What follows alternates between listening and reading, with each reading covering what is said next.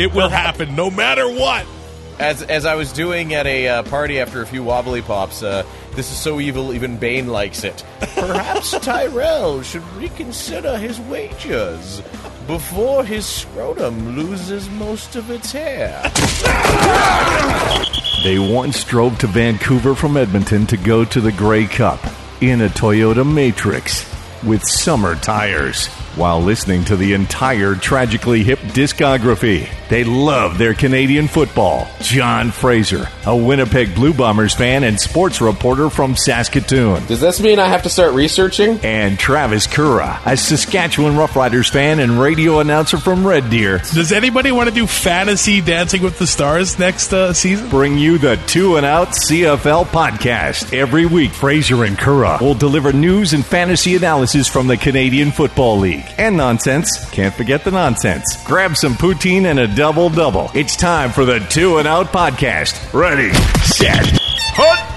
Welcome to episode 11 of the Two and Out CFL podcast. John Fraser, Travis Currah. It feels weird to be looking at you. I know this. I this is throwing me off. You and I are actually in the same place for the first time on this podcast. I feel like I should go into another room. we're, we're talking about this because we're both at Lloydminster for the long weekend. Yeah. And I'm going. I'm like, well, why don't we actually just record it in person? Now I'm realizing how weird this is, and I don't know if I want to do it. like normally when we work together, you know, back when when you interned with me, you know, you, we had like a large table between us. That's true. Now we're on A love seat. We're on a love seat. Uh, our laptops are between us. And uh, I can see uh, your fuzzy beard and that little twinkle in your eye you get when we're recording a pod. I don't like it. This just reminds me of uh, when I went as Cupid for Valentine's Day at the Oh, don't, radio station. This is not okay. This is another story from the John Trapp past that we need to tell here on the Two and Out CFL podcast. Um, Travis uh, dressed up as Cupid uh, one Valentine's Day, and uh, I was the man uh, that uh, was tasked with making sure your wings would stay on. And as I'm digging through your chest hair to And, thi- ensure, and this is not just some lame Cupid. I am literally wearing a bed sheet and Yep. nothing else. Yep, yep. It, uh, it's it's. Uh, so here you are, no sh- no tarp on, uh, asking me to adjust your, your suspenders that were holding on your wings, digging through your chest hairs, and you're like, "Look me in the eyes, John. Look me in the eyes." And still, I still have nightmares about it. I still can't even say, look me in the eyes, John, to him. It's just, oh, I can I know because you're looking down when you're saying it. Before we get to the news, I got to ask the quest to have 37 beers this Oh. weekend. My head hurts. Uh, you came over, steaming hot cup of coffee. Yep, I uh, woke up 20 minutes before we started recording this. Um, I can tell you, uh, the last update we gave, I, I, I had lost count of how much I had drank, and I said, "Well, I've got at least two cases and a half a bottle of rum." and then I went again last night, and I can tell you that uh, I've down three cases of beer and at least one bottle of rum. You know, some beers were given out, but I also drank some weird slushy drinks we were making, and. Uh, yeah, so I, I survived the, the bet with the Edmonton Eskimo podcast. What Eskimo Empire. I can't. My brain hurts so much today. I can't even think of it. Um, I won. I won the wager. I drank all that booze, and uh, now I hurt. I think it's clear that the Riders are not the 2011 BC Lions. No, I think that is painfully obvious. I Oh, yeah. I don't think the 2011 BC Lions were ever up in a fever about possibly firing their coach after going 0 and 5. They were just. I mean, the thing is too with those 2011 BC Lions, you have to remember that they were in a situation where they were playing in Empire Field, a lot of road games, a lot of tough games early. For whatever reason, they couldn't figure it out at Empire Field. They moved back to BC Place, and they are La Flama Blanca. Like Yeah. they're just on fire. Uh, uh, and that will not happen to the Riders. Now, No. It, it feels like we can't do a podcast without something else going on with the Riders. Yeah, so we will we will talk about them in the news again. Yeah. Uh, and we will also have a guest on Josh Smith from the PodSkeeWeeWee uh, podcast because that Argos and uh, Ticats game, Tim Hortons Field yesterday. We got to talk to him Yeah. about that game. Uh, let's get to the news. In the huddle with Fraser and Currah on the Two and Out podcast. Shamari Williams signs in Edmonton. I just had. Is I that just lead news item today? like if I had to do that as the lead news item. I don't. Uh, well, and I think you said it right before we got to recording. Is watch Edmonton turn him into something. I believe you said watch Edmonton turn him into Joe Montford or maybe Mike O'Shea or Just imagine this. Uh, I mean, the Edmonton defense is so deep. I will say this about Shamari. Yeah. He had some good years as a special teams guy. yeah, he did. But as soon as you start him anywhere on the defense, it just doesn't work. But if he's willing to go to Edmonton and learn through Chris Jones, because you look at all these guys, basically every Edmonton linebacker that we know, Dexter McCoil, um, J.C. Sherritt. Sherritt, all these guys, they were nobodies until they hooked Yeah. up with Chris Jones, and all of a sudden they are household names around the CFL. Two of the best around the league. So if you're Shamari Williams and you had, he probably had options to go. Let's face it, he's got a ton of potential. Former number one pick by the Riders, never worked out in Saskatchewan. I'm surprised Saskatchewan didn't give him a second call because their linebacking core has been okay at best, and they're so thin on specials. But go to Edmonton if you're willing to learn from Chris Jones and his staff. They seem to be a linebacker making machine. I think it's going to be good for him. But I, I, again, uh, uh, he's quickly becoming the first guy. I think he might be the first guy. I thought it was going to be Kevin Glenn, uh, but Shamari Williams might just play for all nine CFL teams. this has to be his last chance. You'd think. unless he shows well enough and if he goes to Edmonton and shows well enough even on the practice roster and shows well enough that Chris Jones will give him basically a reference, you know, if they run into a numbers game, if they run into a depth thing, if he comes with a recommendation from Chris Jones if if and when his shot comes to a close, I think another team that's maybe a little thin will, will give him one more shot. Uh, and again, that just speaks to the pedigree of, of Chris Jones. Just like Scott Milanovich just develops quarterbacks left, right, and center, Chris Jones just develops linebackers and defensive players left, right, and center. Tyrell Sutton bangs up his knee in the in the Calgary game. It looks like Brandon Rutley has to be the pickup there. Yep. He had five carries against Calgary, twenty five yards, and he actually looked all right. He looks like he will fight for every single yard. Sutton actually looked okay as well. Logan has one carry this season. He's not going to be the guy that takes the snaps on offense. No, he's kind of become that uh, Brandon Banks esque player that he's Yep. a home run or nothing. If he rips off a return, he's going to get you a lot of points. I know Banny was asking us on Twitter uh, about him, but uh, he's there's going to be weeks he's going to get you 13, 14 points. There's going to be weeks he gets you diddly squat because if you just just looking looking at the at the carries, I mean, even when Sutton goes down. He doesn't. He doesn't see the ball at all. I mean, it, it's, it seems to be Rutley's job to lose. Um, how about Calgary coming back again? Oh, 17 nothing, and I'm thinking our pick'em's looking great this week. But again, we blew it. Well, uh, can we even be mad anymore? Because no, no, I don't think so. Well, and it's it's crazy with Calgary this year because even without Jon Cornish, you know, you're you're looking at them and, thinking they might be a bit of a question mark. I mean, they gave up a, a 16 nothing lead to Winnipeg, came all the way back. They gave up a 17 nothing lead to Montreal, came all the way back. Those slow starts are going to bite them right in the butt one of these days, but it, I don't know when that's going to happen. Like they've just been they've been so good for, for so long. I can't think of a world where we live in that Calgary's not a contender. I mean, I, I literally I can't think back to a year that they've been. Maybe the year that Matt Dunnigan was in charge. what had to be, bef- yeah, that's what I'm saying. Like before Burris even Yep. went there from Saskatchewan. But even you remember they were they were really good. Well, they had Crandell, and he Yeah. even had uh, he won a Grey Cup there. Exactly. Late '90s, early 2000s, they were good. And then all of a sudden, Matt Dunnigan comes in with his barbecue sauce and his woos. I love Matt Dunnigan as a broadcaster, but obviously he's not a very good coach. Obviously, you get a sack, you get some barbecue sauce. Woo! Does not work for professional football players. Uh, Shakir Bell hurt himself last game too. I don't know what this means, but I was in the stands and he left the fourth quarter early. He left the field. Yep. I don't know if they showed that on TV. It's probably not.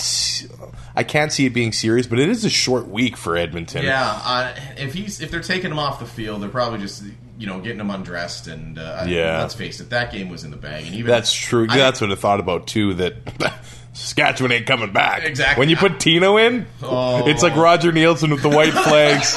like we're done. friend of mine I was watching the, the game with here. Uh, for one, we had shut the game off by the time uh, Tino had come in. Uh, but he calls Tino 2 and 0. Doesn't call him Tino Sunseri, but it's amazing to see that Tino. Is he the official quarterback of the Two and Out podcast? He might be. Let's just not tell him that. Why he's the official. Hey, he's got a great head of hair. I'll give him that. and he's a nice guy. I can't I can't say that enough. Tino's a great guy, but uh, he actually didn't look awful, but he was typical Tino. And I don't know if it's the coaching staff in Saskatchewan saying don't go deep, or if it's him that keeps just throwing it short. I mean, five for eight for sixty three yards with the pick. He was sacked a couple of times. I mean, he was He got blindsided. Oh, yeah. I mean, the blindside one, you, you can't blame him. But I mean, Yeah. Tino Sunseri is Tino Sunseri. You know he's going to hold on to the ball for just a second too long. He's going to make some mistakes, and he's going to prefer to go to the, the short routes, which is, you know, I've seen him in practice and training camp. He's got an absolute cannon of He an arm. does. I don't know why they don't, you know, take the reins off or something with this guy. But yeah, dark days ahead in Saskatchewan. That is for sure. The difference between um, Tino and Smith, I was very. I'm, I know they lost thirty to five, and Yeah. it's it's hard to look at that as a positive. But as soon as the pocket collapsed on Tino, he was turtling faster than Claude Lemieux. Little Lemieux reference today. Like hey, it. Conn Smythe, 1995 Stanley Yeah, Cup. Um, Brett Smith, on the other hand, if the if the pocket collapsed, he ran, he got out of the way, he he extended plays, and I know out of that some holding calls and things like that. But he, uh, I think he looked okay for his first start. So did I. Uh, I. I think he was kind of up against it in, in two ways. That is the worst situation Yeah. to start your first game. I can't think of a worse possible situation. maybe Montreal or Hamilton this year, um, only because they've also been as good. But uh, the way that Chris Jones' defense is built is built on the blitz. So you've got a rookie quarterback coming in, his first start, and and you got to think too. He was down seven to nothing by the time he even touched the field. Yeah. Like, that's another tough spot to be in. I mean, if that defense could have, you know, got it in a two and out, you know, let him start fresh, and you could even see like that first quarter.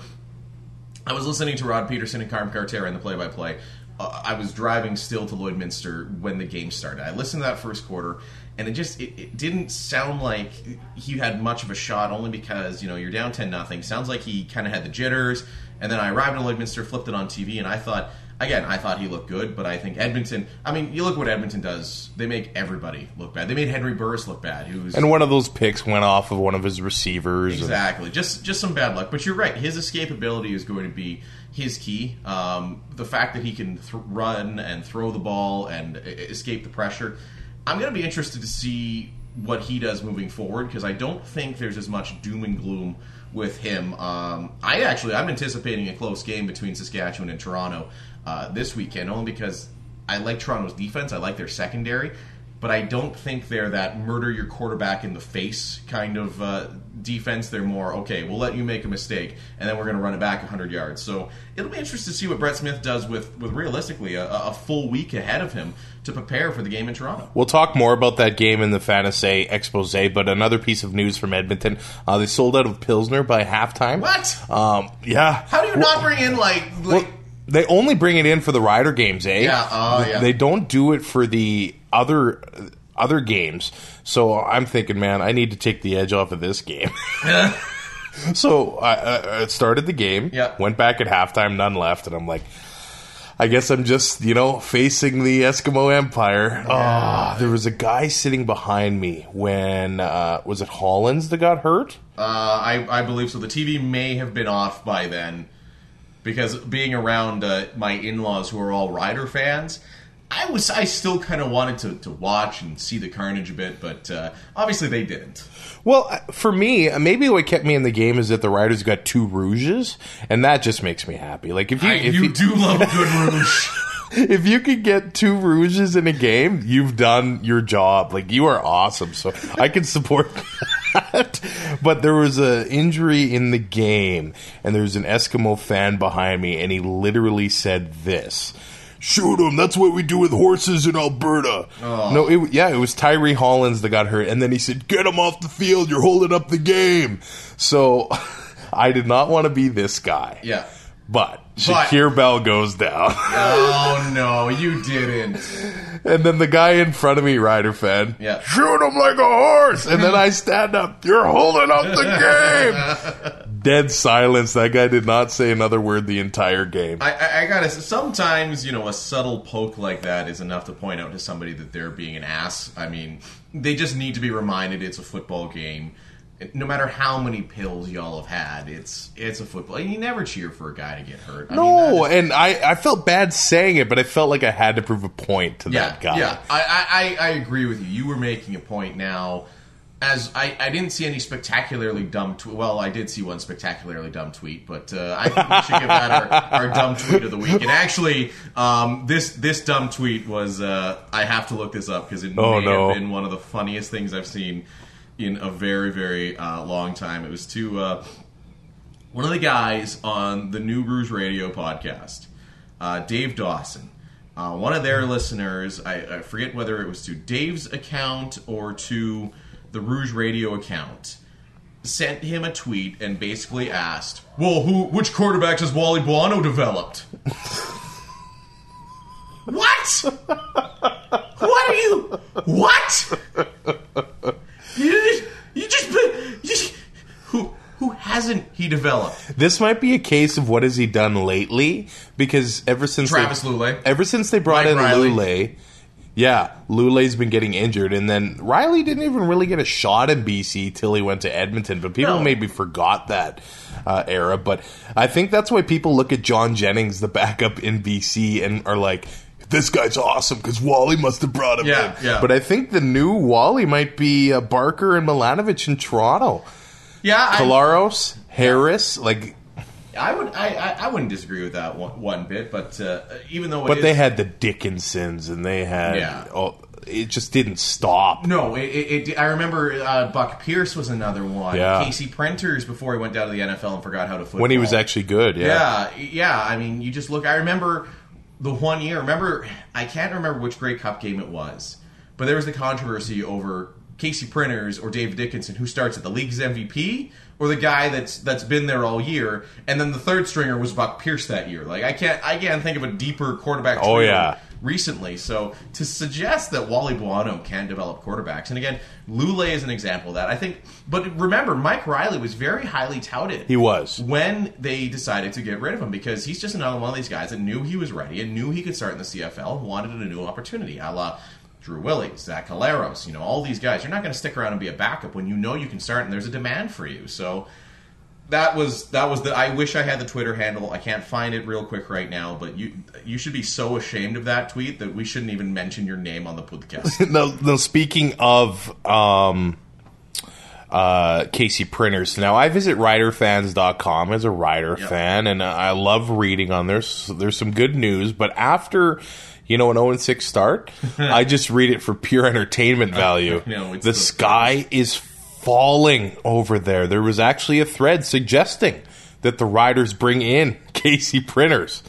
There, there's a thread there Wow. right now that says uh, if the Riders trade for Drew Tate, does that, does that save the franchise? Like they're actually talking about places to donate your Rough Rider gear. Like like, come on! Like, I, I've been a Blue Bomber fan. We haven't won a Grey Cup since 1990. Let's not. Let's remember this, Rider fans. You've been spoiled the past decade and a half. Stick with your damn team because the past decade and a half, nobody's been better. Consistent No. regular season, the Grey Cup appearances. You know, you're a counting error away from winning, from having a fifth Grey Cup. Let's face it, that game was won by Saskatchewan. Somebody forgot how to make twelve. yeah, But just to give away your gear, I I get it. Rider fans, the expectation has been we need to be good, we need to be good, we need to be good, but maybe they need to focus on going younger. And this is something that, that me and, and Joel Gasson from CJME have both been vocal about on Twitter, and we've we've talked about it lots, you know, at training camp. That you look at what other teams do. Toronto being an example, those three rookie receivers. Yeah. Work them into the lineup during the year and see what you have. You know, outside of Ryan Smith, there's nobody the Riders are really doing that with. You know, the offensive line, they're starting working some younger guys, like like Dan Clark is there. And defensively, you run into a situation that because you've been a veteran team for so long and you either don't want to or haven't been able to develop rookies, the minute your defensive guys start going down, you have nobody there that's ready to replace them. And that's led to the start. Now, for the Riders, to me, they almost they you're now three games. Like let's face it, the way the standings are working this year, there's not going to be a crossover. No. The East is the East is good. There could be an East crossover. There could be an Eastern crossover. No, you're you're absolutely right. But right now you're 0 and 6. You lost both your games to BC. So you have to flat outright win more games than BC. Right now that'd be three. Winnipeg's got three games. Yes, you still play Winnipeg twice. And let's face it, Calgary and Edmonton I don't think are being caught. So now you're going to battle with Winnipeg and BC. You're already three wins behind both of them essentially. I don't.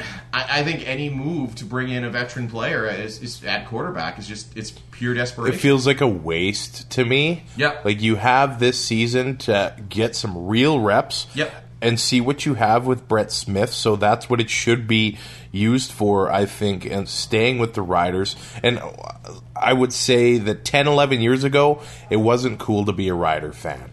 No. But that all changed because they started winning. The stadium was packed. The, Yep. the atmosphere was incredible. And now I think a lot of Rider fans are forgetting the dark times, Yeah. or especially the young ones don't know about that. no, it's true. If you were if you started watching football, Now I know there was a Grey Cup appearance in the '90s in '97, but Yeah. that was pure luck. that was like the 2011 Blue Bombers. Yeah, beating Calgary in the West Semi, Yeah. Edmonton in the West Final, Yeah.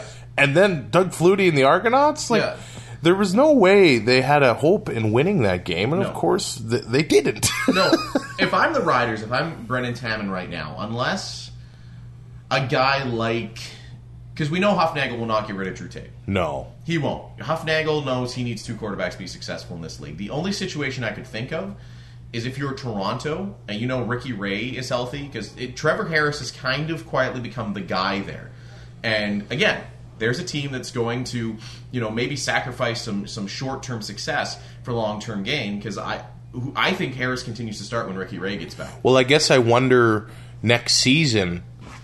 You have Ray and Durant. How does that dynamic work? Well, I I think it would all depend on your contract status. But I mean, he's the, I, I'm just saying if Ricky Ray falls into your lap in a package similar to what you know they got for him out of Edmonton, you know, a kicker that's playing senior football, and no offense to Grant Shaw, he's become a great kicker, but if you can get Ricky Ray for a prospect kicker and a first round draft pick. Maybe then you pull the trigger only to save your season, and unless a trade like that falls into your lap, I say you ride it out. I, I think you start making some tough decisions and some tough phone calls because you look at a guy like what team wouldn't want Rob Bagg Yeah. right now? You know, I, you keep a guy like uh, to me. You don't let Weston Dressler go. Even Getzlaff. Does anybody want to take that salary on? It's Well- been rumored that he's one of the highest paid receivers in the league. Well, and that's and that's the problem. He's he's injury prone. He's kind of lost the step. He gets the dropsy sometimes. So I look at a guy more like Rob Bagg. You know, uh, Probably has more value, honestly. I would agree. Um, maybe even maybe you float one of your running backs out there. Maybe you decide that okay, this is Jerome Messam's team. You know, because because of the ratio, Messam's getting most of the carries, and I know him and Allen have both. And Allen, whenever he hits the field, has been very good. Again, the exception being the Edmonton game because Edmonton is so good defensively. But do you float Anthony Allen out there, even just to get more draft picks? I think at this point they should be they should be stockpiling picks. And that's the biggest uh, knock on Taman, I think Rider fans will say, is that Taman will send those picks out there and he will dangle those picks. And a lot say, hey, he sold the future to win the 2013 Grey Cup. In my opinion, that was all worth it. Oh, of course it's worth it. to, to give up five years of crap after that, I'm okay with it. We'll take the pain. It's it's. I always joke. I read, I read an article once. It was a Bill Simmons article talking about how fans, after your team wins a championship in most major sports, have something called the five year grace period, where you can't Right. be angry. Well, it hasn't even been two years. Exactly. My argument with the CFL, the CFL is such a small league. I always say there's a three year grace period in the CFL Yeah, but Edmonton hasn't won since 05. Winnipeg hasn't won since 1990. Yeah, so there are long droughts in this league that people think are impossible, but they're happening. And and Winnipeg has been incredibly bad.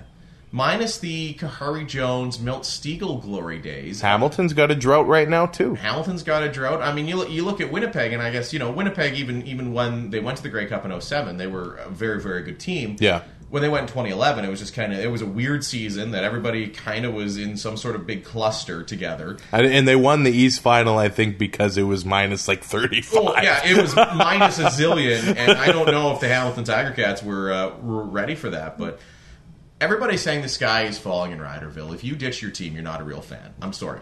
If you if now are you going to be that loud, boisterous rider prider that you've always been in the face of everybody else? Probably not. But everybody still should know that you're a rider fan. I mean, you look at you look at the Eskimos game. I was pleasantly surprised to hear how many Rider fans showed up at that game you were at over the weekend. 37,000 fans altogether and a lot of Rider fans. Yeah. I will say that a lot probably bought the tickets when they went on sale at the beginning of June, Yeah. made a weekend out of it. Hey, we'll go stay in Jasper for Yeah. August long after the game. But they still came. Well, and you have to give everybody credit for that. Those, uh, again, like I said, I was pleasantly surprised. Now, do they play in Edmonton again this year? No, no. So that's your that's your one time that you're going to show up, and I still think Rider fans are going to show up across across the across Canada, really, for every game. It's just teams are going to have ebbs and flows. And you mentioned that oh, Taman sold the future for the 13 Grey Cup. Well, you got to think before that they were selling the future every single year, dating back to about from 07 when they won.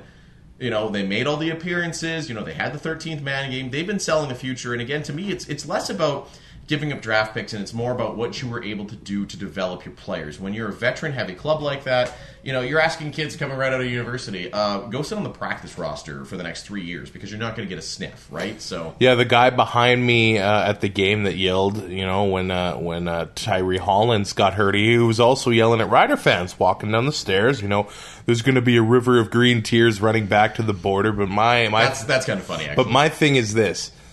Edmonton fans, I would like to see you drive nine hours and go to Mosaic Stadium. Yep.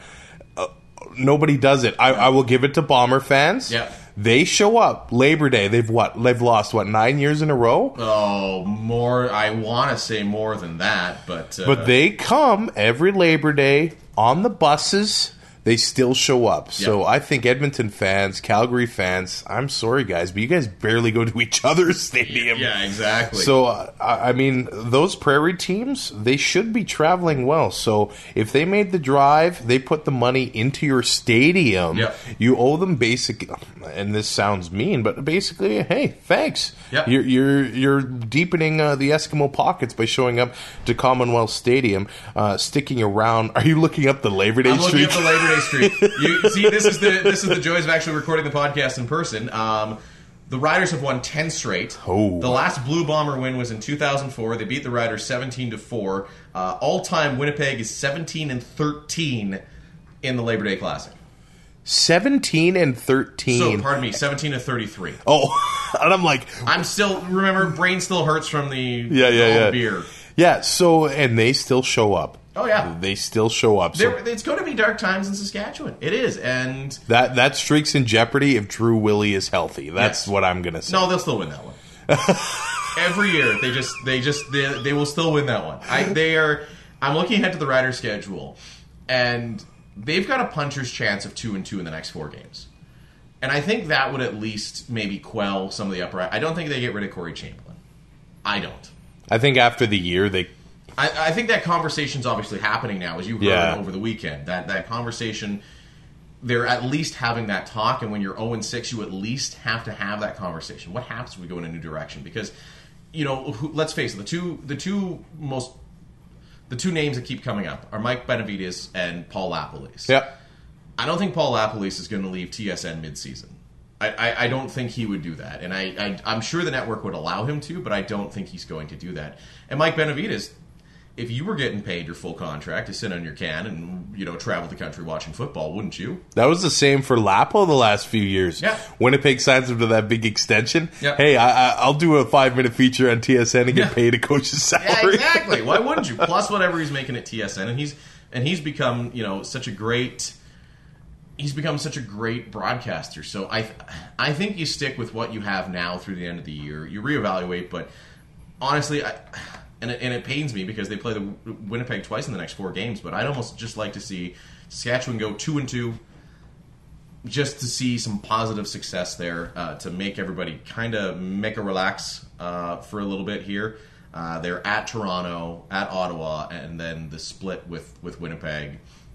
There's some winnable games there. There are. Saturday, uh, the news came out that Gary Lawless, or he had reported that uh, Brendan Taman was asking for permission to fire Corey Chamblin as soon as the bye week. Now, that happened Saturday. The next day and Monday, the Rider Nation kind of turned and started crapping on uh, Lawless. But I think blame goes to the executive if this actually happened, which I have no reason to doubt Gary Lawless that it did happen. But it, my question here was that the report was that he would fire him after the Toronto game. If I'm Chamblin and they're going to fire me after Yep. the next game, Yeah. what? I mean, just fire me now. Okay, I think I've had some time to, to think of this, and, and, and there's two two two things I think of. Like I said, the, the conversations of Taman with Reynolds. I mean, Taman has said during training camp that him and Corey don't talk a lot. He's flat out said that when we need to talk, we talk. Yeah. So maybe Tam. I I mean, if you're Craig Reynolds and you're Brennan Tam and you're having that conversation right now, you are. That should we gas them? They don't know, but you almost wonder: was this leaked? Was this given to Lawless to take the temperature of Rider On purpose? I've I've seen it. I've seen similar things happen before in this in this business. And I'd say 75% of them don't want to see him go, or they Yeah. don't blame him for. No, it- it's almost like there. It was almost, and and put the tinfoil hat on a bit here though. But I think, you know, do you throw it out there to see if the fans will still support this guy and will still buy tickets? Right. I mean, if they all say fire Corey, we need a new direction. Remember the Greg Marshall year? Yep. Everybody wanted Greg Marshall gone. Everybody and their dog and their cousin and their brother wanted Greg Marshall gone, and they got their wish. It doesn't seem like people want Corey Chamblin gone. So I keep him. I keep him to the end of the year. You have the big organizational. Uh, you you reevaluate, and that's. I just feel bad for you Rider fans right now. Last bit of uh, rider news right now. Last week at this time, we said Kevin Glenn had a 50 50 shot of starting the Edmonton game. Now he's on the six game list. Yep. With the torn pectoral, I don't see him starting another game this season. It depends if Glenn will want to. Uh, from And it also depends what the record will be when he's available to come back. Yeah, I I could see them uh, from everything they said. It's not a full tear of the pack. Corey Chamblin described it as a little tear. It sounds like he got a spike in, like somebody's spike went through his pads, Oh. and it created a tear there. So he doesn't need surgery. He's able to rehab it. So still, in, in six games, if they're zero and twelve. I mean, maybe you bring him back to, to give him some hope, but I, I think we see Kevin Glenn again this year. Um, if Brett Smith emerges and, and, and shows the upside that he has, I don't know if you see Kevin Glenn on the field again, but you know, it'll be uh, yeah, that's that was funny when that happened. I, I think you knew that the Rider season Yeah. was officially because Kevin Glenn was good enough this year, and especially from a fantasy perspective, he was good enough this Oh, year that he was eventually going to win them a game. He's still leading the league in passing right now. not not surprising. He had been he had been vintage Kevin Glenn. He still made a couple Kevin Glenn decisions, but leading the league, he was looking good, and that's a big loss for your fantasy team, and that's a big loss for the Riders. I uh, wrote about this on CFLPass.ca. This is the 20th anniversary of the Baltimore Stallions Grey Cup win. Yeah! Now, how do you look at this era of uh, the Canadian Football League? Now, of course, it's a very dark time. Yeah. I know uh, the 95 Grey Cup saved the Riders. They still had to do a telethon after that to bring money back into the Yeah. league. The 96 Grey Cup was talked about as being the could have been the last Yeah. Grey Cup, which would have been a it's- Tragedy. Yeah, and uh, I just can't imagine there being no Canadian Football League. After that, Friday Night Football starts, essentially Yeah. saves the league. Now, uh, the Stallions never got to celebrate Yep. that win because the Browns were coming in, and I heard stories that they were putting up the name tags on Yeah. the lockers while the Stallions were still there. Yeah. and uh, they got all together, twenty players. They had a reunion in Baltimore last Sunday. Sounds like it would have been a real good. Oh yeah, Sounds Jim like- Popp was there, Yeah. and Sounds like that would have been a, a really cool, really cool to be a part of. But I look at that whole era as the league was desperate and tried something new. And although it was mostly a spectacular failure, starting with the Las Vegas "Oh Christmas Tree" uh, national anthem. The Stallions led the league in attendance. They did. in their first year. They were better than Winnipeg, Saskatchewan. They were better than all the traditional Canadian markets. And th- they tried something new. And, and sometimes when you're a league that, that is that hard up for cash, it's hard. I mean, you get desperate and you do things like that. Could they try? I, I don't think they'll ever talk about trying it again. No. But I'd like to see a Bizarro universe where maybe you attempt it again. You know? Like you said, Baltimore led. I mean, you couldn't go back to Baltimore because, I mean, the NFL team. I think you you need to look at maybe the smaller states like Montana and North Yeah. Dakota and stuff like that. I don't even know if they have CFL size stadiums because they don't have the biggest cities in those markets. No. But maybe they maybe they would uh, support that. it would be it'd be an interesting experiment to do with a financially healthy league.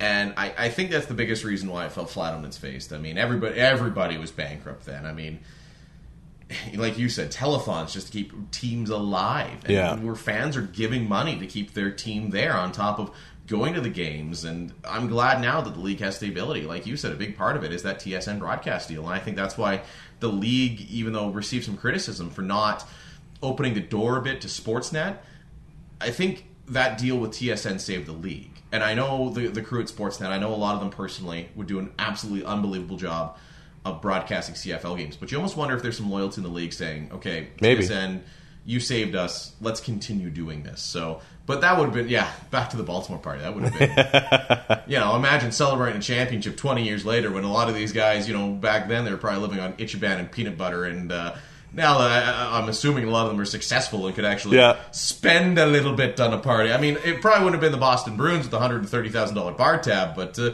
sure, she would have been a good evening. Now, I, I do want to talk about Friday Night Football a little bit because I was listening to the BC Lions Den podcast from last week, and of course, it was the first week ever that the Whitecaps outdrew the Lions in Vancouver. So that was kind of the talk for them, and I thought the BC place looks really cool with only the lower Yeah. deck, and it looks like. They, they still get loud in there. They still have, you know, a, a great atmosphere in BC Place. Is Friday Night Football kind of not working as far as drawing fans in 2015? Because I was listening to them. Things are a lot different now Yeah. than they were 20 years ago. Now you've got endless construction. You've Yeah. got to work. Both sides of the family are working. The kids Yeah. are doing everything. It's tough to make those games on time on a Friday. Well, and I.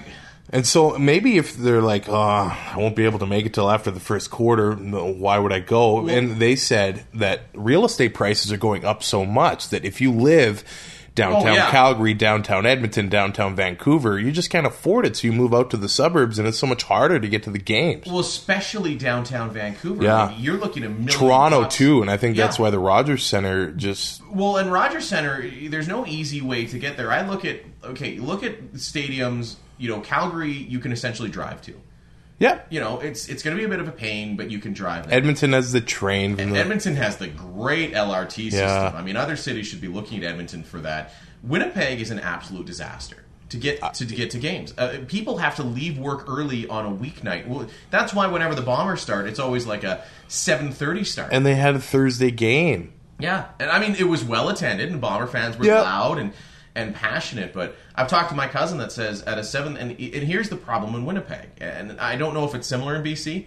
It very well could be, but I know in Winnipeg, you have to leave your house at about three in the afternoon for a seven o'clock game. Yeah, so BC, a lot of the people downtown might not be football fans, Yeah. but uh, if you live in Burnaby, Abbotsford, you know, all those towns, it could take three hours to get to BC Place. Exactly. You and I have driven through Abbotsford during a rush hour. Yeah. We went to the 2011 Grey Cup, and it was a nightmare. That would be terrible. I wouldn't want to go through that for for a football game. I mean, I wouldn't want to go through that for anything. So I think I think you're right. I think I like it as a fan having football on Thursday. Oh, it, it like it's great for the ratings. Yeah. I mean, the Lions draw well on TV. yeah, but there's but there's a reason the NFL has made Sundays their thing. And the CFL's moved away from it. I get it. You don't want to go head to head with the NFL. They do after Labor Day. Exactly. They they move away from Sundays, but like like you said, it's a it's a weekend. Like it, it just makes it easier for people these days because now you know back in the day let's face it you're watching you know a, it looked like you were watching through a loaf of bread in your in your house it wasn't the same you know now you can sit in glorious hd with a case of beer that you picked up for 20 bucks invite some friends over split a pizza why would you leave But I think this summer attendance shows why the league doesn't want to have the season move up to May. Now I know people say in uh, Regina, "Oh, there's only one pro sports Yeah. team. There's nothing much to do." Saskatchewan has so many lakes, so many fishing, and guess what? A really short summer. So Yeah. every weekend they want to be taking the most out of that after Labor Day, school's on, everything's on, everyone's in town anyway. So the riders a lot of times do have Sunday games. Yeah. So instead of going to the lake late, they leave early, come back, the riders are playing and they're ready to watch some football. But you and I have, have had this debate before, and if the Riders are 0 and 6, you'd still go to a warm July evening. If you had tickets, you were a season ticket holder, you're 0 and 6, it's July, it's 25 degrees out. You're still going to that game if you're in town. You are, or you'll be able to find somebody to go to that game. If you're 0 and 10, if you if all hope is lost, and it's a Regina minus 30 night in November, you're not going to that game. But if they're 0 and 10 in September and it's nice out, I don't know if I'd go. be going I anyway. Still go. Like I, I look at myself, bomber fan living in Saskatchewan. Once in a while, tickets come across my desk. My wife's a, a, a rider fan, so we'll go once in a while. I just like going. Not everybody loves that, going to the park no matter what. No, Exactly. I do. Yeah, and, and, and so do I. But I look at I look at somebody like like my wife. When it gets cold, we don't go anymore. We don't. She doesn't want to. You know, even I'm getting to the point, and you've made fun of me for it, that it's cold. I'm not going to go. But again, if it was, you know, even if the Riders were 0 9 right now, if this was, if they moved the season up, if they were 0 8, and you offered me tickets, I'd still go on a warm evening. I won't go for me, playoff games, and obviously, Well, people go to playoff games no matter what, but what the league needs to start looking at is is is moving it up because I, what you lose in, in your late crowd and stuff like that, I get it. That's that's going to happen no matter what. Look at this year in Saskatchewan. It was warm by May. I had played eight rounds of golf by the end of May, yeah. but I still would have gladly went to a Rider game.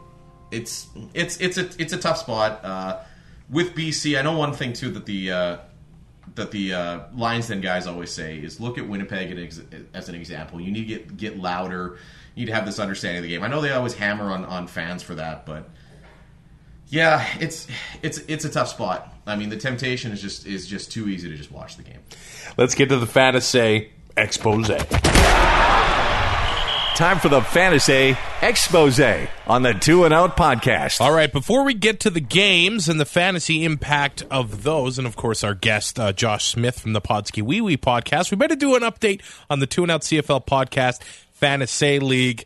A much needed win for the podcast Warriors. Woohoo! We actually didn't blow it, considering we're a fantasy football fo- podcast, and we should feel great shame for Yeah, not we- running the league. We beat ta- Team Obvious Eskimo Bias, and the Deflatriots, of course, continue. Well, they, they had a win over the Boatmen, who were not having a full squad. They only put up 60 points this week. But we keep bringing up Tyrell and his wager that if the Red Blacks win 12 games, that he will, of course, get the Brazilian. But he sits here six weeks into the season and he doesn't have a win. So maybe if he loses 12 games in the fantasy league, Oh, I see what you're getting at. So if Tyrell goes, oh, if he can do no better than uh, than six wins, I guess it would be, or I guess fewer than that. But if he loses 12 games, perhaps the Brazilian should still be on the table. This is so deliciously evil. I like it. I'm just so desperate to make it happen either way that it will happen no matter what. As as I was doing at a uh, party after a few wobbly pops, uh, this is so evil even Bane likes it. Perhaps Tyrell should reconsider his wagers before his scrotum loses most of its hair. Yes. Don't don't let the pain happen, Tyrell, for it will only motivate your losing ways. That's awesome. you, you gonna be okay there, Trav? I will be okay. All right. How about every time uh, from now on, every time the podcast Warriors win the league, uh, I'll bust out some Bane voice. Deal. All right, beauty. All right, let's start with the Winnipeg and BC game. Now we'll talk about the three games. We'll bring in Josh from the PodSkeeWeeWee podcast to talk about the uh, the early Labor Day match, Yeah. Ticats and Argos. Now, man, the Bombers are just a completely different team if Drew Willy is uh, any sorts of healthy. Everybody's like, "Oh, the knee's banged up," Yep. but he has five carries for seventy two yards. Career high, 72 yards. He looked great running the ball. It, it, it only seemed to really bother him once. I remember he took one hit late and it was a little. Yeah. Kind of came up limping, but He, he he- he does look like Buck Pierce and Mike Reilly, where uh, ironically Lulay is sliding and Drew's not. Yeah, and that's it. Like Drew is, he is starting to remind me of. He's really starting to remind me of Buck Pierce, and you said it. And they said on the broadcast uh, during the game, just what a different team that that Winnipeg is when when Drew Willy isn't on the field. And I'm It's looking up here. I'm on I'm I'm on the CFL media site here, and I can tell you, heading into the game, without Drew Willy this season, they've been outscored 70 to 19 without him. Heading into the game, they outscored opponents 90 to 89. So obviously, add add 20, uh, basically added a 10 point spread there. Yeah. because they beat the BC Lions uh, by 10. So it's uh, you're right. They're just a different team with Drew Willy, as you can argue. Any other team is. Uh, is just different when they have their starting quarterback in. But uh, I, I've also decided that after seeing Liam Harallahu's awful decision uh, to go for it on uh, on third down, That wasn't a design play. no, he's given the green light. If he sees the one, Really? yeah, if he sees the one man un- uncovered, he's allowed to. to Wasn't it like third and fifteen or third something? and twenty three. um, it's it's a good play if that's if that's third and four. Yeah. I'm doing that all day. But so he opts out of it. But I, I will give him credit. He might be better than Brian Brohm. that was a good pass by Liam Haralahu. Corey Watson at Edmonton had a great throw. We'll get to that game Yeah. uh, as well. But there are a couple receivers that I'm looking at in these games that have had slow starts to the season uh, and might be getting overtaken here. Clarence Denmark, uh, what? Two catches for eight yards. Last week he was four for fifteen. Emmanuel Arceneaux's easily getting shut down by teams as well. Well, I think teams are picking their poison right now At BC. They're basically saying, "We'll shut. We will give you your other guys, and we will shut down Manny." And th- they've done it successfully, and they haven't found a way around it. Uh, Clarence Denmark has always see Denmark to me has always been. See, Darvin Adams really reminds me of Clarence Denmark. He's not always. He's not going to have a consistent great game. But once in a while, he's going to catch it, and he's going to make two or three guys miss and rip off a 60. Like, Clarence Denmark's the kind of guy that, had he caught a third pass, we might be talking about a three pass for Yeah. 64 yards. I mean, that's just that's just what what he is. That's what he's always been, and that's what I'm seeing. Darvin Adams really reminds me of Clarence Denmark. Four grabs, 127 yards, and a touchdown. Uh, Justin Veltung came in, uh, replacing Nick Moore. He also looked good. He had great hair as well, 5 for 58 with a touchdown. So uh, Veltung might be a guy to, to look at because if he shows well again uh, with Winnipeg and Nick Moore, depending how badly he's banged up, he, I'm sure they're going to try to get him involved in the offense uh, in some capacity. But uh, again, with BC, Andrew Harris, a guy I said should have been a first overall pick in some of your leagues. Uh, no touchdowns, but uh, 24 carries, 117 uh, yards, plus four grabs for 50 through the air.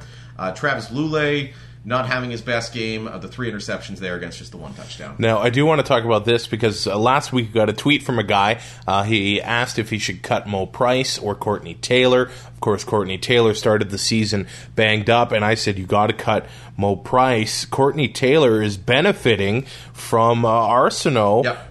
Not being able to get anything done, and he had a very nice game, and he looked like Lulay's favorite target. four for 59 uh, for a touchdown. And yeah, if you were on the bubble but Courtney Taylor, uh, keep him in there. Uh, see how he uh, continues to do in the, the coming week, especially if teams continue to shut down Manny Arceneaux. He's uh, he's looking more and more like a start start every week. Uh, maybe not this week. They are uh, hosting the Edmonton Eskimos, and we know what Edmonton does. Is Um, nobody a start there except Harris? offensively, uh, you, you're right. Unless it's the unless it's the must start of Harris, I don't. I mean, if you've got fringe guys, don't start him against uh, the Eskimos because they are usually going to be taken away. Uh, as for Winnipeg, are we going to see Cameron Marshall get the quote unquote start very soon here? There's nothing that's. I don't think there's anything that's that's indicating that. It seems as though He had Mike 10 O'Shea- carries, Cotton had 5. He, he did. I don't think you're going to see a true. It looks like Mike O'Shea's philosophy is to rotate two guys in. And a lot of teams are starting to do that. Keep Yeah. their guys' legs fresh. I don't think you're going to see him be a true 20 carry guy. But uh, you're right. Paris Cotton hasn't looked great, but he didn't see the field much either. He was on the field for the first drive, and then boom, it was Cam Marshall. I mean, Drew Willy was was the one uh, tearing up on the ground. Uh, if I if I had to choose to start one of the two, I would start starting Cam Marshall. Uh, but I don't know if I'd give up on Paris Cotton just yet. I think uh, Mike O'Shea obviously still sees something out of him. Yeah, they keep giving him the, the shot. And last week, uh, he was the guy. I heard uh, Nick Hodge from uh, uh, Blue Bomber Talk said that he essentially beat Grigsby out of the backfield Yep. and then got hurt. Yeah, he did. So uh, they they definitely see something uh, there. So uh, the Bombers end up beating BC and screwing up both of our pick'em games on uh, game one. But ma- but making me feel great because my Blue Bombers won. So yeah, that that that's never a bad thing when uh, you know your team ends up that's why I don't succeeding. mind. That's why I don't mind picking against your team, right? Yeah, yeah. 30 to 5. Edmonton beats Saskatchewan on Friday. Now, I know Edmonton put up 30 points, but the defense had their best game of the season. Well, essentially, the defense gave up 23 because one was on a pick six. Yeah, and then uh, there was another pick after that, Yep. which they ended up taking to Saskatchewan 7 or something Yeah, like that. So basically, a couple of poor decisions and good plays, a combination of poor decisions by the offense, good plays by the Edmonton defense, uh, put them in eerie, easy scoring position. Uh, Matt Nichols basically says, "John Fraser, make the shut up your face." I picked him in TSN Fantasy. Did you? I just, well, I just stacked. I know, I know. We talked with with Derek Taylor, and I said I'm not a huge Matt Nichols fan. I thought that Franklin would be starting sooner than later, and then Matt Nichols goes off, and it's almost like he needed that chip on his shoulder Yeah. a little bit from having Franklin come It's in. almost like it was designed. You wonder, right? I mean, you always. I mean, Chris Jones seems to know what he's doing. Twenty-seven to thirty-nine, three hundred yards on the nose, two touchdowns, uh, no interceptions. Again, everybody, uh, you grade on a curve when somebody plays Saskatchewan this year because their defense has been horror awful. Uh, so that was yeah. Uh, their rushing yards, though, again, you're seeing Yeah. nobody able to really get anything going once Shakir Bell went down. He was only nine for twenty nine. Again, you said the defense had their best game of the year. Saskatchewan, even the linebacking corps, is starting to figure it out. That defensive line is starting to look good. But they were finally uh, pressuring the Yeah. quarterback. pressuring the quarterback and stopping the run. So that's I think their front seven. Alex Hall at his best game of the year. by far. John Chick did uh, as well Yeah. too, and they're still in a situation where they would really love to go with four Americans along that defensive line, but because of the ratio, they have to keep Rory Conop, Brandon Tennant in a- as a Canadian spot until at least Shea Emry comes back, which who knows when that's going to be, but. I think they would be even better if they were able to roll out George alongside Chick and Hall. But until some ratio magic happens, you're not going to be able to do that. Uh, yeah, they shut down Edmonton's run. Uh, Bell only nine for 29 before he ended up getting a little banged up. But again, you look, Saskatchewan problems has been in their secondary coming into the game. 75% completion percentage by opposing quarterbacks against Saskatchewan. You see it again. Adarius Bowman, 9 for 111. Kenny Stafford, 453 with a touchdown. Bell receiving, had a better game receiving than he did rushing the ball, 5 for 49. Like, you just, you just look. Wallace Miles, 3 for 41. Like, all of these guys. With, Stafford is looking so good. Yeah. And I, I, I think Montreal, they would be an even better team if they had him Yeah. uh, than uh, Dropson Collins. Robson Collins, I like that. I, uh, that, that's he good. cost them the Calgary game. Oh, yeah. We're, we're going to get to that soon. But, man, Stafford is looking awesome in Edmonton. He has, and he's he's uh, he's becoming a must start there. That that offense is they're looking really good. I mean, coming into the coming into the season, we said Nate Coehoorn was the he was the number two receiver in Edmonton last year. He's kind of stumbled down the depth chart, just four for twenty five uh, in the last game. But Stafford, Lawrence, that they're using him at wideout now that they've kind of found Shakir Bell again. Uh, that'll be dependent on if Bell can go, but Saskatchewan again, Jerome Messam uh, quietly, very quietly having another solid game. Uh, only three rushing attempts. Again, when you're No, down that's my issue with the Riders in this game. You Yeah. have two rushers on pace for a thousand yards, and I know that Chris Jones is going to be expecting you run the ball down their throat, but there was no attempt to even establish the running game. but that's Jacques Chapdelaine. Yeah, but earlier in the season, he looked like a completely different guy. Well, and two, but they were down ten nothing before you could even blink. And that is true, but when it's one of your only strengths and you've got a rookie quarterback, you just put the entire load Yeah. on his shoulders against Yeah. an Eskimo defense. But Messam again, he had an okay, he had an okay night, six for fifty-eight. Uh, he was okay receiving. receiving, yeah. I mean, overall, again, he continues to lead the league in all-purpose yards. Uh, Chris Getzlaff had his best game of the year, uh, four grabs for fifty-three. And maybe him and uh, Smith will develop some chemistry, just like Jamel Richardson and Kevin Glenn showed some uh, some chemistry. So. Again, it's going to be interesting to see moving forward. Uh, I wouldn't be outside of Messam and Allen. I don't think I'd be starting anybody in the Saskatchewan offense if I could right now. I know I've got Rob Bagg on one of my teams, and I have to figure out what to do there. But because that's one of my Canadian spots too, so it's just avoid Saskatchewan players for for now. I feel like Pat Watkins is going to get double digit interceptions. He could. He's, he's been he's been well again great on a curve against Saskatchewan, but two picks and a sack. Uh, if he isn't named one of the three outstanding players or whatever the hell they're doing, then no defensive Yeah. player is ever going to get it because Watkins uh, again you grade on a curve against Saskatchewan, but nice game for him. So I guess he's got three picks already, and he didn't play. He didn't play the first game of the year. Yeah. I I don't even know if he played the second. So he's uh, he's coming on strong. If you were patient and you hung on to Patrick Watkins, now the the Calgary game uh, still burned by this one. I watched the entire game, and all of a sudden Montreal is up to a seventeen nothing lead, and I'm thinking, ooh! Yeah. All of a sudden, oh, we have Eric Rogers. Four for 63 with a touchdown. Marquay McDaniel was also huge. Seven for 126. Two touchdowns for uh, McDaniel. Uh, the carries, as far as the running back, the non Cornish running back is concerned, Harrison and Walter split them down the middle. Eight carries each. Walter uh, for 40 yards.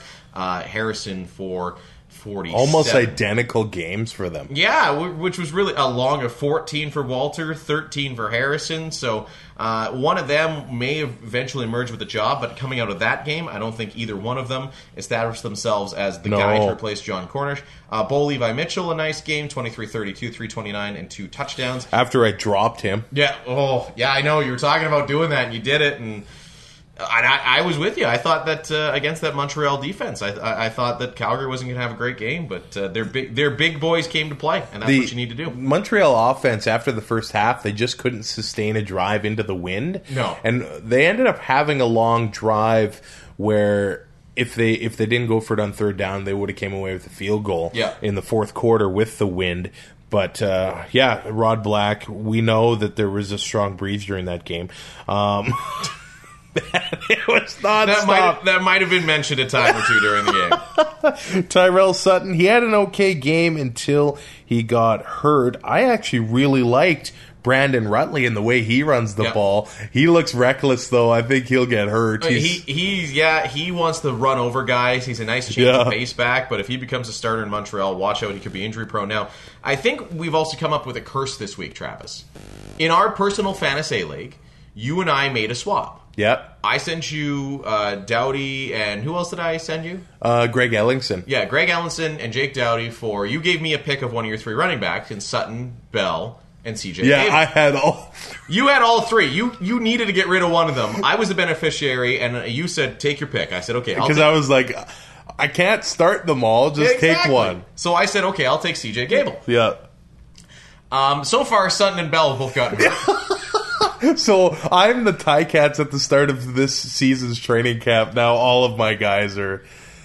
Uh, so I'm desperate. I'm like, if one of my guys ends up getting put on the uh, IR, Yeah. then I can pick up Rutley. Yeah. So shut up! Don't go on Tuesday trying to take Rutley. that is my plan as of now. The All roster right, freeze that's is fine. on. And no, I'm not going to make the swap back with you. We can't do a do back, a take back.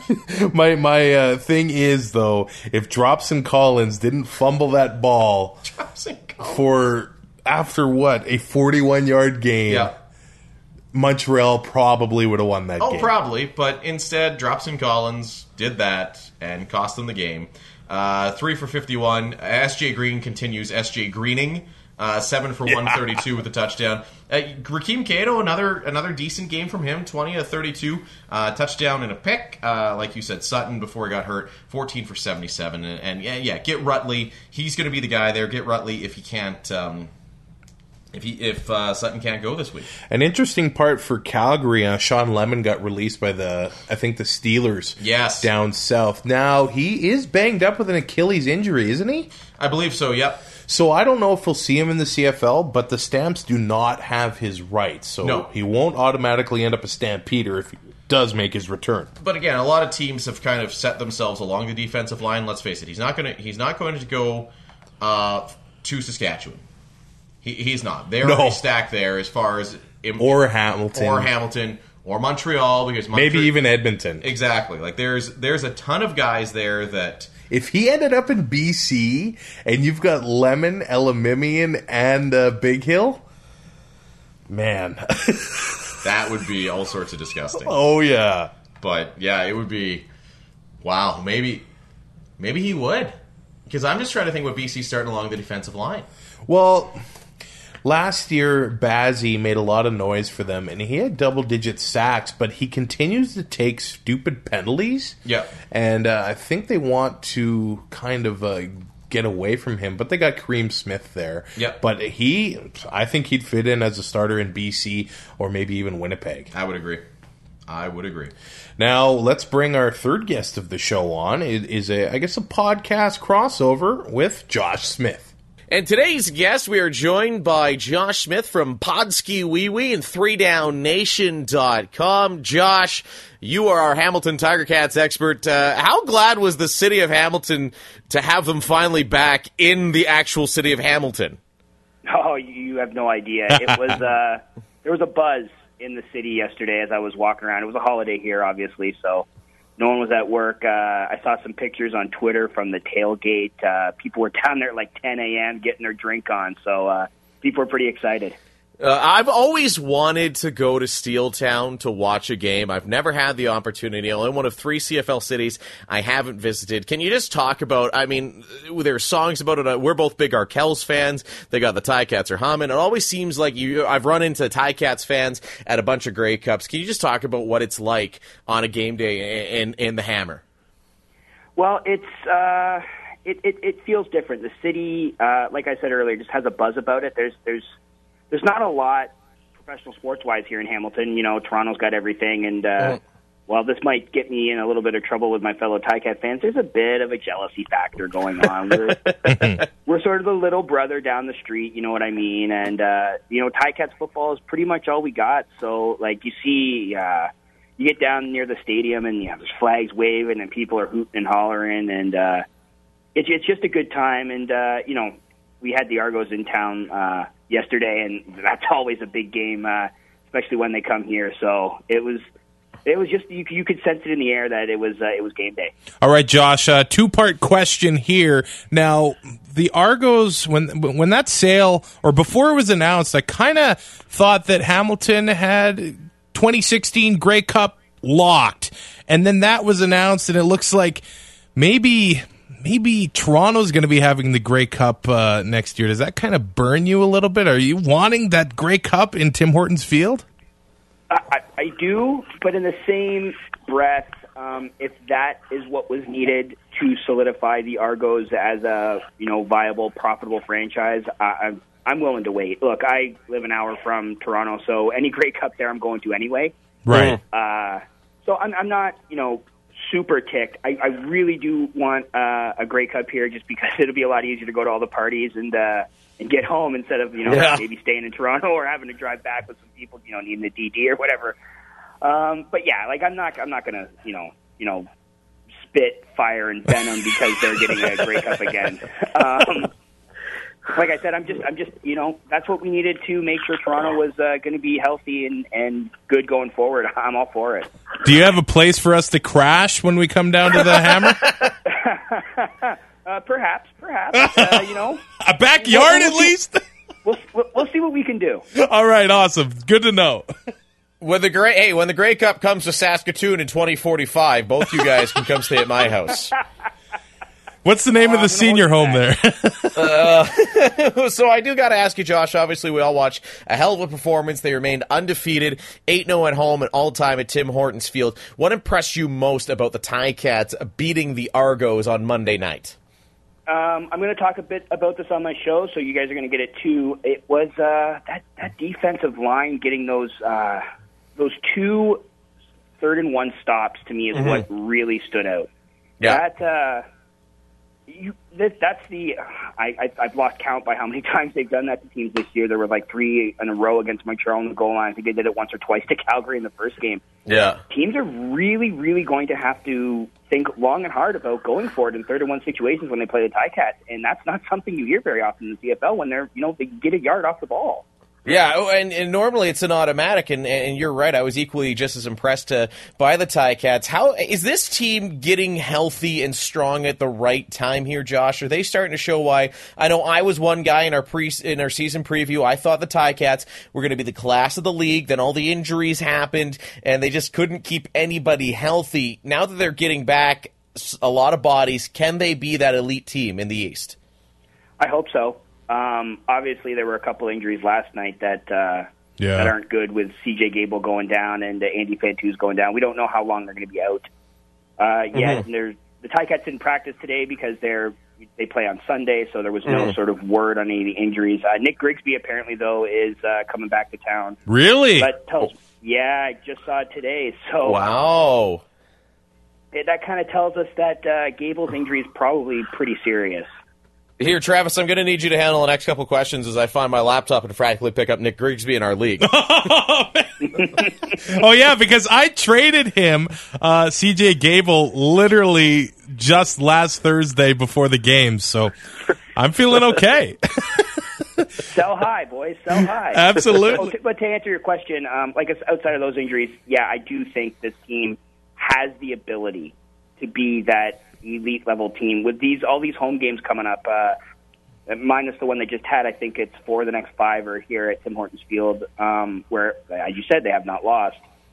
I, yeah, they could really go on a run here and get them sort of get themselves some distance from the rest of the East Division, and then maybe finally, you know, be able to take it a little easy going near the end of the season. Uh, As you guys know, being followers of the league, they've started slowly the last couple of seasons and really had to turn it on when it mattered most, and got to the Grey Cup the last two years. Hopefully, maybe you know, getting some of those wins early. Uh, and being able to get guys healthy going into the playoffs, and maybe we can finally get that cup back here in uh, Hamilton. Yeah, and I listened to Pod, PodSkeeWeeWee last week, and uh, I, I feel like the Ticats almost have the Rough Rider syndrome, where they can't really go, you know, ten and eight, or or they can't really go twelve and six. They're always going ten and eight or nine and nine. They they can't really break through that wall. Yeah, it, it's frustrating as a fan to. It, it, you're right. Like I completely agree with you. It's, you're waiting for them to sort of like you see the talent on the team, and you're like they can do it. Like they got the receivers, they got the defense. They they look like they have the quarterback, despite what Marty York might uh, like to attest to. Yeah. Um, yeah. I remember that. I was on that bandwagon with you. I remember I was I was listening to that when uh, when I was out and about, and I was like, I heard you say something about uh, idiot tweet of the week, and then I heard Yeah. my name. I was like, oh, what did I say now? And then got, through, got, got through the rest of the uh, uh, the uh, the what you were saying there, and I was like, oh yeah, Marty York, he is an idiot. I was, I was, I'm sorry, Josh. I was a little fired up the minute I saw him say that. I mean, I, you know me, I try being a little unbiased despite being a Bomber fan, but, uh, yeah, that, that one had me a little fired up. I think my wife, normally I record these in another room and she even like, are, she's like, are you, are you okay? Like, what's going on here? Like, you're yelling. Yeah, it- to me, I just I saw it and I shook my head and I was like, should I let this go? Because I no, no, I'm not letting this go. I'm, I'm I'm talking to this fool, and you know he came back with some stuff, and it was you know all of it was just like, ridiculous. But you know that's in the past, and uh, Collaros has put together now two uh, really strong games. Like last night, not a lot of passing yards. Uh, you know, only 229, but three touchdowns. He was Yeah. efficient with the football, no turnovers. Uh, you know, every week he seems to get more comfortable in this offense, and uh, I think the sky's the limit for the kid. We like to Yep. talk uh, fantasy football on this podcast, Do you- I, and I, I know a lot of people drafted Brandon Banks, but really, if he doesn't get you a punt return touchdown on fantasy, he doesn't get you anything. Do you see any scenario where he starts to get involved in the offense a little bit more as the season goes on? Well, Kent Austin said when they re-signed him, and said again at the beginning of the season that he uh, he was only going to be a situational player, and he's he's sticking by that. Hamilton has a lot of receivers: uh, They Bakari do. Grant, Luke Tasker, who's back healthy, um, Terrence Tolliver, who has been phenomenal so far this season. Uh, uh, who uh, Fantuz, if he's healthy, is is obviously you know probably the top Canadian receiver in the league. There's just so many offensive weapons that, that Banks, you know, if they they wanted him to be that weapon on special teams, they don't they don't really need him uh, on offense. So I don't necessarily see his touches offensively going up anytime soon. Josh Smith, PodSkeeWeeWee, on uh, with us here on the Two and Out CFL podcast. Josh, uh, quickly before we let you go, you threw a lot of names out there of good offensive players. Offensively, defensively, is there anybody you would consider kind of a sleeper pick or anybody you see as a little overvalued? Like maybe their stats have been a bit of a mirage so far this year? Uh, a mirage. Ugh. Well, I, I, I think a lot of people would probably be uh, be pretty high on uh, Justin Hickman. Uh, Not that his stats have been a mirage, but he's been a bit of a disappointment. He's he gets pressure, but he seems to be you know about a half second late. But he's he's not really getting the stats, so he's not really a great uh, a great fantasy performer. Um, outside of that, uh, like again, it's it's kind of a you know the whole team kind of contributes. There's no real like when you look at the team, there's not like that one standout player Yeah. offensively or defensively, really. So it's it's it's kind of hard to sort of uh, like one week, you know, Simoni Lawrence could get you ten tackles, and the and the next week he could get you two. You know what I mean? Yeah. So it's uh like it's a good team, but yeah, fantasy wise, like I I you know I'm in a league myself uh, with uh, my co-host on uh, Wee, uh, my buddy Mike, um, six and zero by the way. I just wanted to throw that out. there. Oh wow, well done. Well, I'm I'm the defending cha- I'm the defending champion of Pilsner Nation, our league. I've been told I'm supposed to throw that out at every time fantasy football gets mentioned. Amazing. Uh, yeah, and I, I won this week, and I uh, took the complete bonehead move of forgetting to take the Ottawa quarterbacks out of my lineup. Yep, yep. So they were on a bye, and you know you get the floating QBs and all that. So I, I think it was BC or something, and I was like, oh crap, I completely forgot to put them in, and I you know still came out with the victory. Jeez. Well done. finally, before we completely let you go, we we like to do picks. I don't know about you, but we've been uh, terrible at picking the winners this entire. atrocious. I've been atrocious. Oh, so have we. Like I didn't even place picks last week because I'm like, you know what? I don't even care anymore. so Edmonton, BC. Uh, I think I think we know who you're going to pick. Who do you got? Uh, you know, I, I can't I can't pick against the Eskimos. They just look Yep. th- th- to me, for me, for my money, I think right now they're the best team in the CFL. So until someone uh, knocks them off, I'm I'm rolling with them all the way. Montreal, Ottawa. This is a tough one. Yeah, I Um, think so too. I'm gonna go with the Owls. Uh, you know, Ottawa went in there week one and uh, beat them. Uh, but Rakeem Cato, like man, has he been impressive? Yeah. Uh, as far as I'm concerned, you know, runaway rookie of the year so far this season. If he stays healthy, Yeah. I think that award's his to lose. Uh, so yeah, you got to give me Montreal on that one. Riders, Argos. Uh, this is this is hard. Um, Really? oh, it's hard mostly because You hate the Argos. Exactly. So, you know what? I am going to. Uh, I'm going to go on a limb. I am going to say Saskatchewan gets the first win of the season and goes to Toronto. Argos on a short week. Let's not forget the Argos played yesterday, so it's a short week. And I think all that talk in Riderville of Chamblin getting fired and no one really knowing what's going on. I, yeah, I'm taking the Riders. I'm, I'm doing it. Everybody, everybody in Saskatchewan uh, just fell in love with you a little bit, Josh. Well, that's good because earlier this year I pissed a lot of them off. Hey, you you hate Rider fans. I listen to you, and you're like you have no you have no sympathy for Rider Nation at all. But what did we ever do to you? It's you know what? It's a long story. Uh, maybe the next time you guys have me on, Okay. we'll go through it. Uh, at least if I hope you guys have me on again. That's what we know in this business as a tease. there you go. There you go. That, okay, you know, there's always a sequel, right? Because I love Tiger Cats fans. Like actually, at the Grey Cup when we went in Vancouver uh, a couple of years back, it was kind of became a game for me to sick Tiger Cat fans after John Fraser because It was. I got scared. they just hated him because he was a Bombers fan. Yeah, yeah, we can be a scary bunch. But uh, even though I sort of have uh, had a bit of a love hate relationship with Rider fans, I have, I will say, gotten to know a few of them, and uh, I've softened a little bit on my stance. There's there's some good ones out there. I just like yourself, Trav. All right, cool. Bombers, Tiger Cats. I think this one's pretty easy.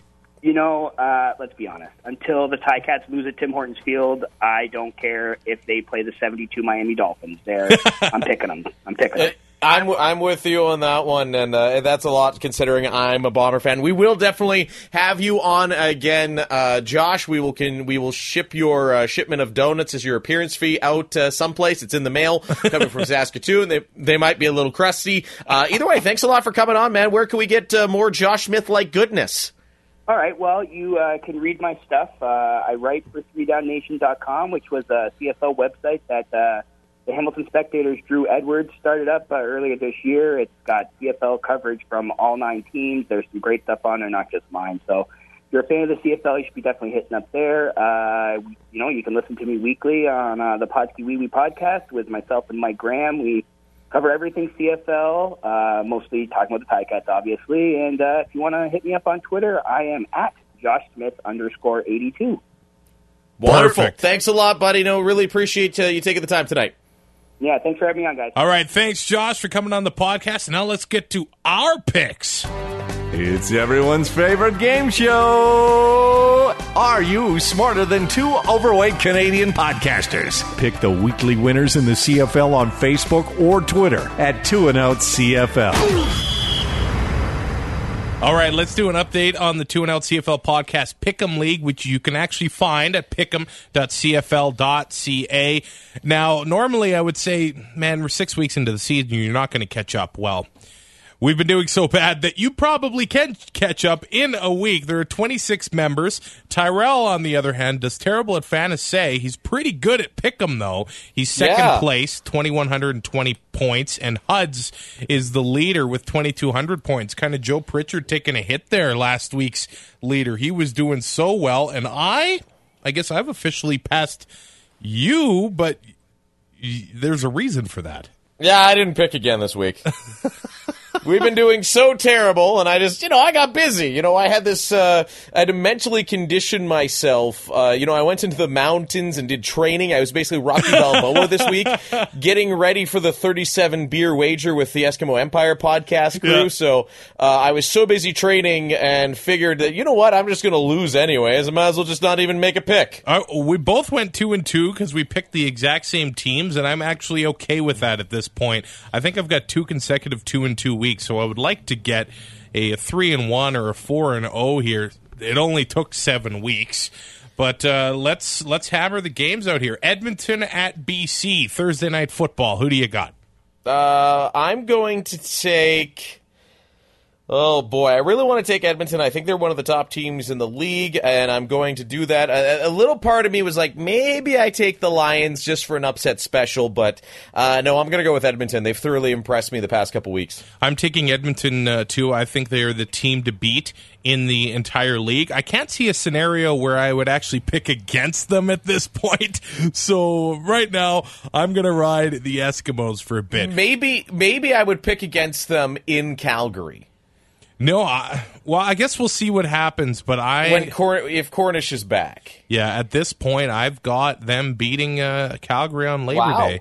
Yeah, I think it'll be a great couple matchups there in September. Friday, Ottawa home to Montreal. I think this is the toughest one to call. Hey, I've been rolling with the Red Blacks all year just so we get to uh, light up the giant Did the Red Blacks win win counter? Uh, back to Tyrell's uh, wager with us again. Uh, I'm going to go with the Red Blacks. I think there should be a feisty crowd. They're coming off of a bye week, and uh, teams since the second bye week came in are something like 9 and 2 all time, and those two losses, I believe, were the awful, awful Ottawa, Ottawa team and Winnipeg Blue Bombers last year. So I think Ottawa's improved. They're coming off of a bye. Montreal played last week. I'm going to go with the All Caps. I'm going Ottawa as well. It looks like they were just about 500 tickets short of a sellout, so it's going to be a rockin' TD place Friday night. Now, before we get to the next game, uh, as we're recording this show, a lot of news coming across the pipe. Well, Ottawa, it looks like they gave Chris Milo a call, so he's going to be joining the Red Blacks. Yep. But uh, he might, if you have individual kickers, might not be worth a try there. He's going to be an improvement uh, in Ottawa, I think. so much Rough Rider news. No, we'll save the biggest one for last here. It's really too bad. I love Scott McHenry, but he is no longer a Rough Rider. No, uh, just too many injuries yeah. was the was the deal with McHenry. They just didn't have a spot for him anymore. Telvion Clark is gone. Uh, they've also officially announced Blake Sims will be added to the practice roster, but a couple big names seen on the field practicing Keenan MacDougall, Tristan Jackson, Marche Green, Mark Legree, all coming back. And it seemed like Jamel Richardson kind of got the Taj Smith treatment, saying, hey, he's no longer in green and white. We're not really going to tell you why. He's just not here anymore. It was really weird because Sims showed up wearing number 14. And that was the they didn't make an announcement before practice. The uh, rider beat writers just arrived and went, "Oh, um, so Sims is 14. What happened to the other guy wearing 14? What happened to the other Wait, where'd the other guy go?" Yeah, because I saw people speculating uh, that Richardson would get um, uh, McHenry's number back because I think that's what he used to wear. He used to he used to wear 18. I know. I uh, I fired a text to Joel Gasson of uh, the Green Zone.